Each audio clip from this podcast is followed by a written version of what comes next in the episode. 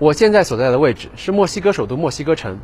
自去年二月报告首例新冠确诊病例后，墨西哥共经历了三波疫情的冲击。近两年后的今天，墨西哥约百分之八十八的成年人口已接种至少一剂新冠疫苗。近两个月来，疫情较为稳定，人们的生活似乎正在回归正常节奏。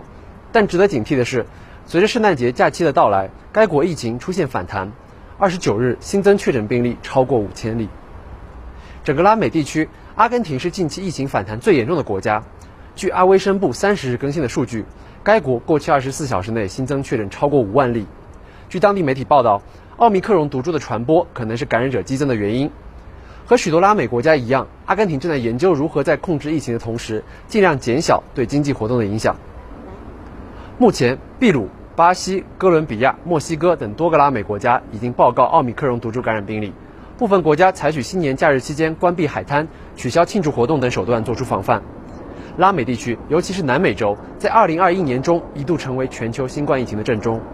当时世界上近半数确诊和死亡病例来自南美洲。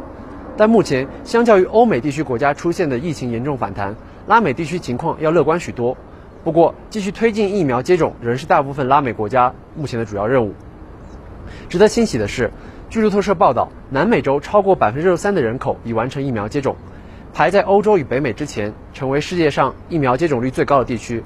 但这一数据离普遍认为群体免疫所需的百分之八十接种率目标仍有较大差距，且拉美各国之间的接种率差异也很大。